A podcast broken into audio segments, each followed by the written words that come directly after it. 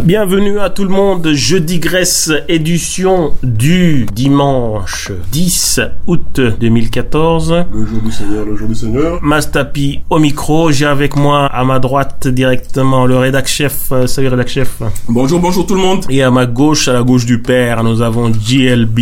Aïe, aïe, aïe.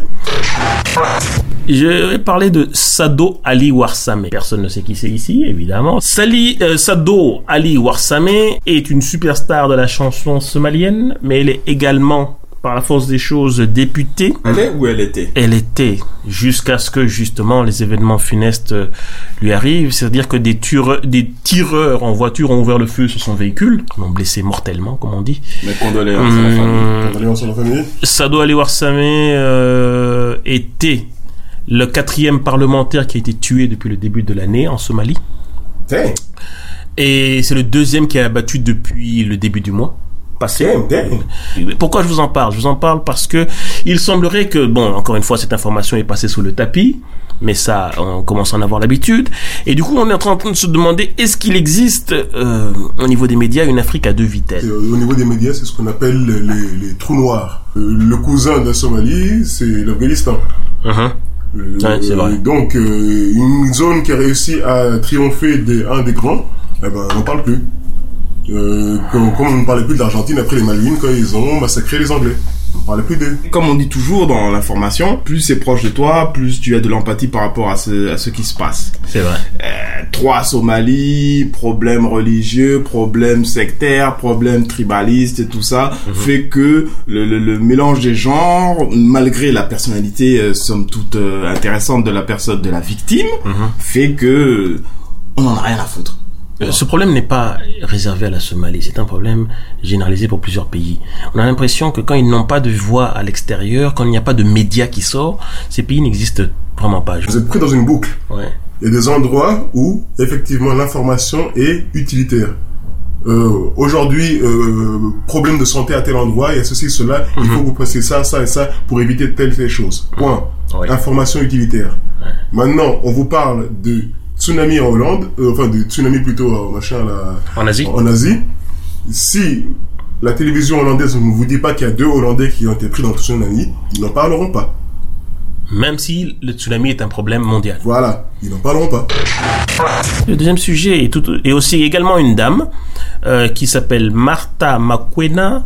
Elle nous vient de la République démocratique du Congo Si, si. et c'est une euh, résidente de la ville de Beijing que certains appellent, euh, et appellent euh, faussement Pékin en français. Eh bien, cette dame est la dame qui a lancé le, le premier et seul salon de coiffure afro de Beijing. La question est la suivante. J'ai l'impression que l'on a de plus en plus dans les médias l'apparition d'histoires comme celle-ci. Il y a des gens qui sont persuadés que tout, toute entreprise économique doit fonctionner du premier coup.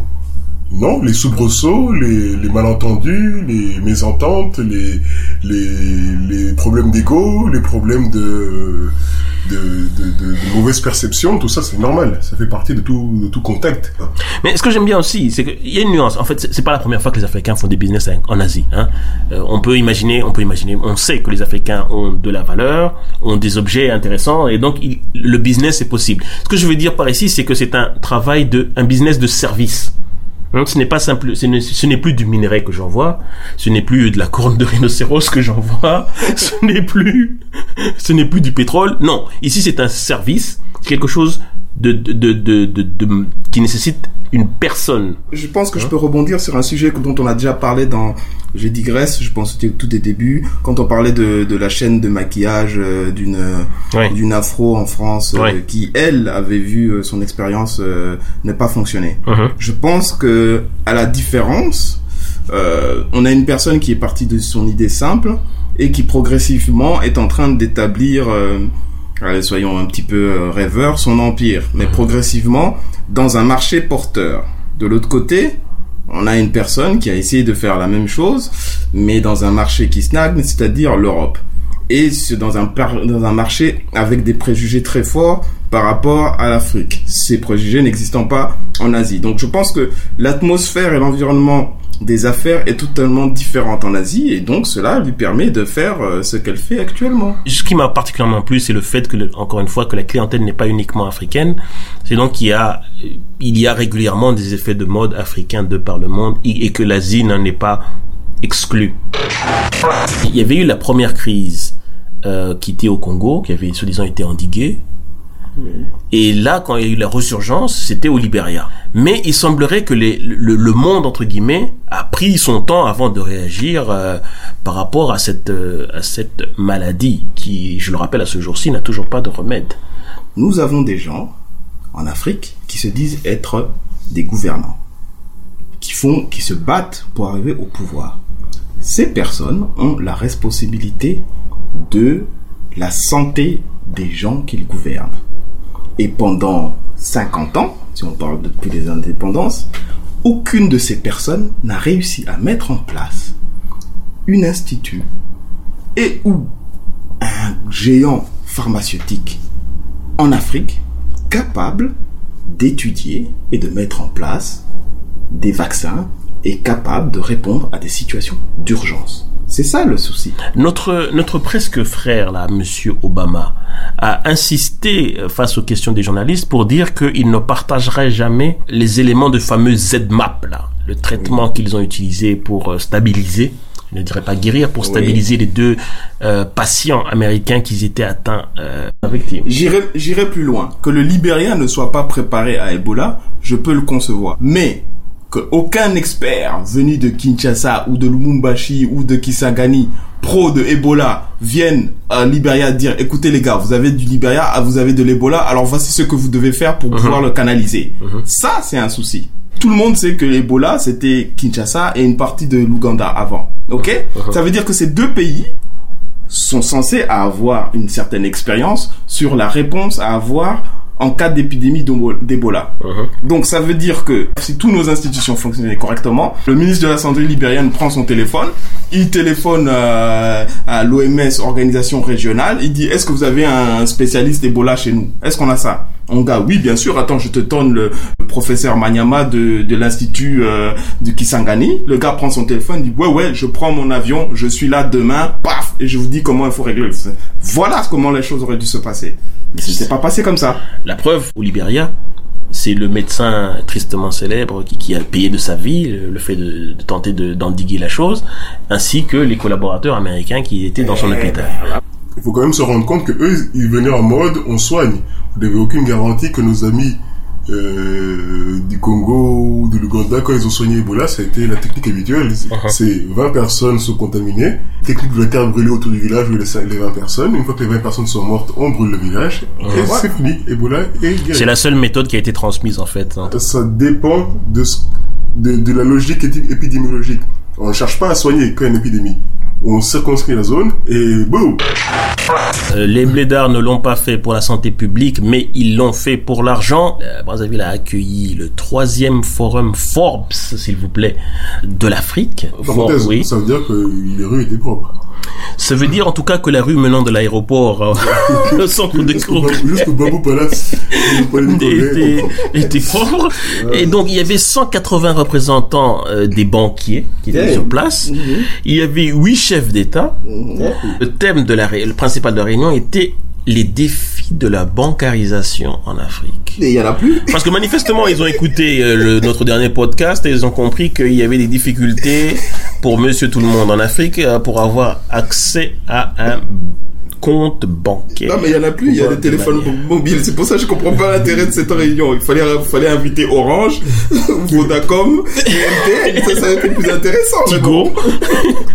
Effectivement, mais les opérateurs n'étaient pas là. Les gens font des grosses conférences au sommet avec des superstars, avec des, des personnes euh, en charge, des personnes responsables, et, et on a l'impression qu'il s'est rien passé d'intéressant. La semaine passée, les Africains se sont réunis avec les États-Unis dans le sommet USA-Afrique. Qui a servi à quelque chose de très important. Il y a eu Et trois encore une choses. fois, qu'est-ce que vous avez retenu vous de cette rencontre? Moi, j'ai retenu trois choses. Un, j'ai retenu que la mode des selfies est très importante aux États-Unis.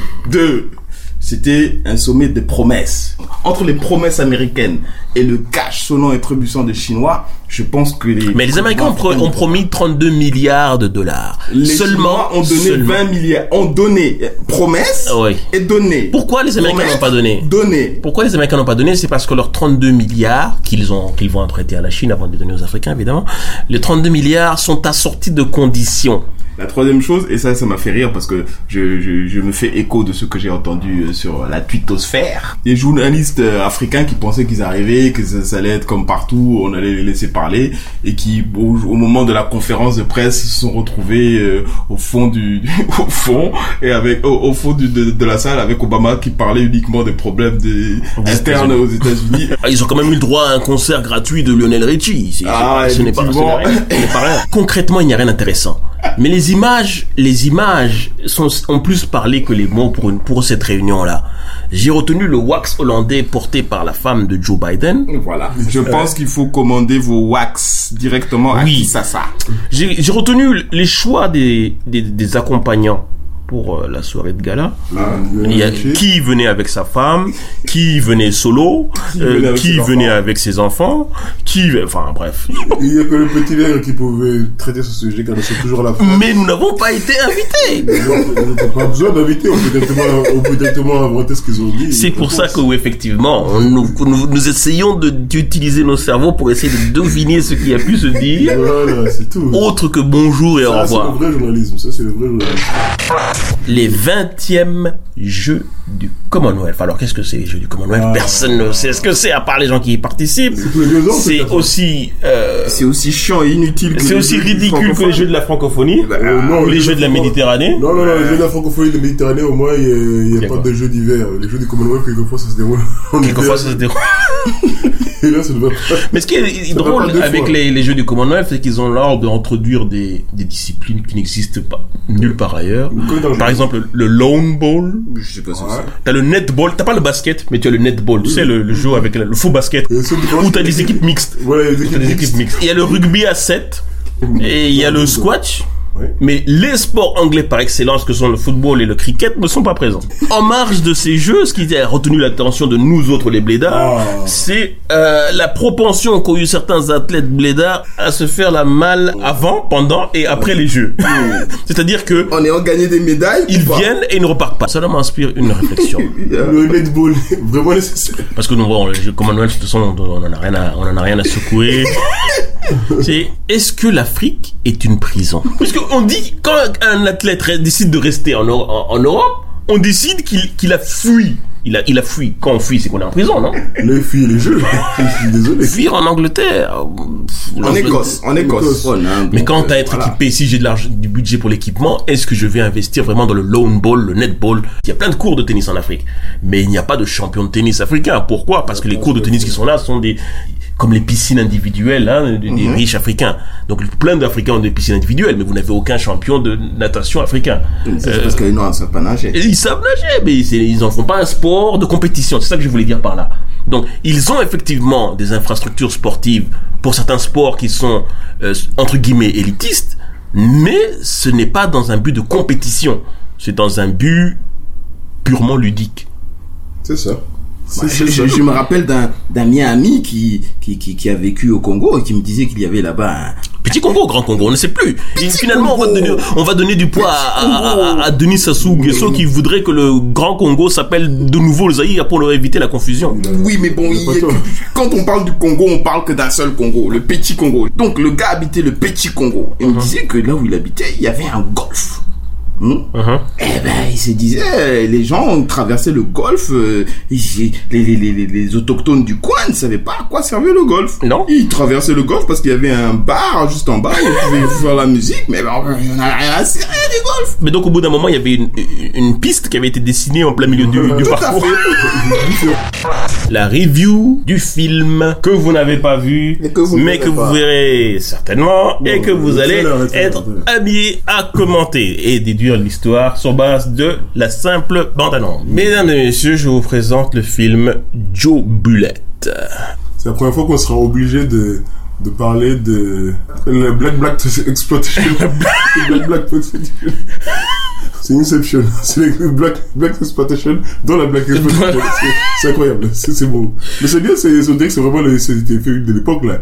La seule différence, c'est qu'il 70. ouais, il n'avait pas la, la, la, la, la, la chance d'avoir le, le funk comme, euh, machin. de. Isaac Ice. Voilà, le, euh, le, pour mettre, le funk euh, comme bande son.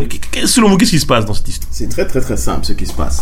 Il y a de la merde, on demande à Joe Boulette, Joe Boulette arrive et il corrige la merde. C'est tout. Il y a rien d'autre à savoir. Donc moi c'est je pense un- que ce, c'est ce un film- shaft. Alors moi ce que je trouve ce que je trouve génial dans ce film, c'est que cette bande annonce me donne envie de voir le film. Ça c'est un, c'est rare. Le film de Et 70. deux, oui, justement, ça c'est la deuxième chose. Que comment se fait-il que en 40 ans, parce qu'on est en 2014 là, Mhm. comment ça se fait que 40 ans plus tard, le niveau des films sud-africains a chuté?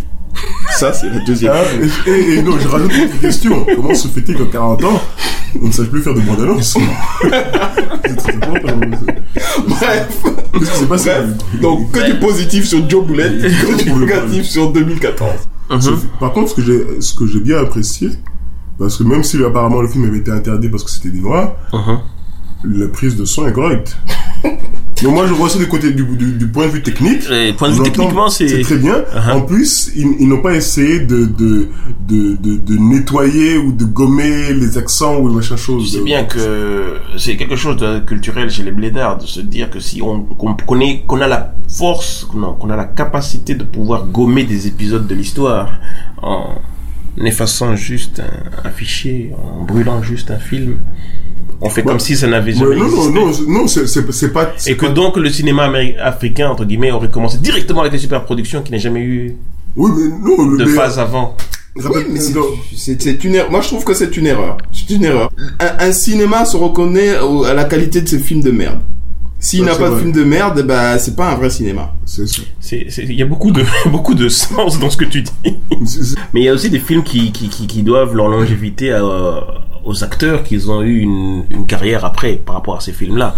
Et, Oui. et ici, il n'y a aucun visage qui... qui Mais c'est pas grave. Ce film n'a pas à s'appuyer sur ça, puisque sa carrière a été interrompue. Voilà. Donc, Il n'a même pas pu commencer. n'a- Il n'a même pas pu commencer. Donc, ce film n'a pas, n'a- pas à, à, à- défendre quoi que ce soit. C'est un film qui a, qui, dont la, la, la carrière a été tronquée, volée. Donc, maintenant, il sort maintenant. Il n'a pas été formaté pour le public d'aujourd'hui.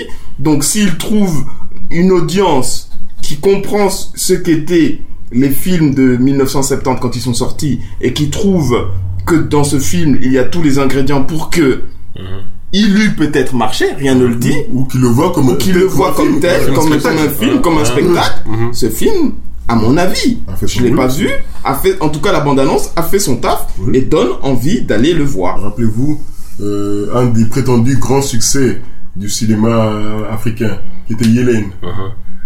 Que je n'ai jamais vu. Que je n'ai jamais vu. Je l'ai quelque part, mais j'ai jamais eu le courage de le regarder.